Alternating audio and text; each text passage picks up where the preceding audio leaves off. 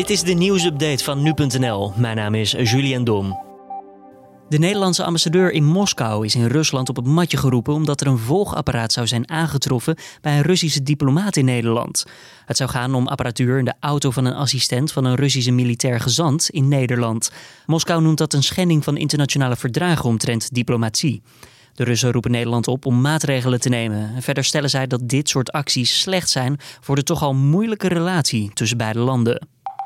In de rechtbank van Amsterdam diende vandaag een kort geding rond de mondkapjesplicht in de hoofdstad.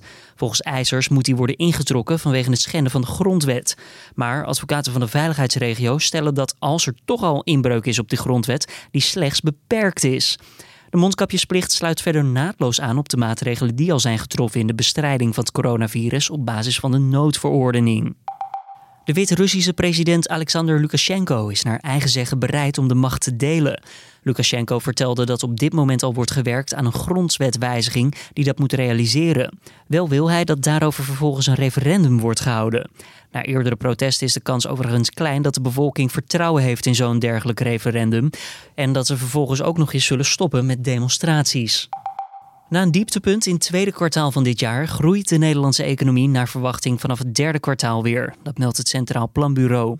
Wel is waarschijnlijk over het gehele jaar nog sprake van een krimp van ongeveer 5% De werkloosheid loopt volgend jaar op richting de 7% In deze voorspelling gaat het CPB ervan uit dat verschillende steunmaatregelen van de overheid in oktober aflopen.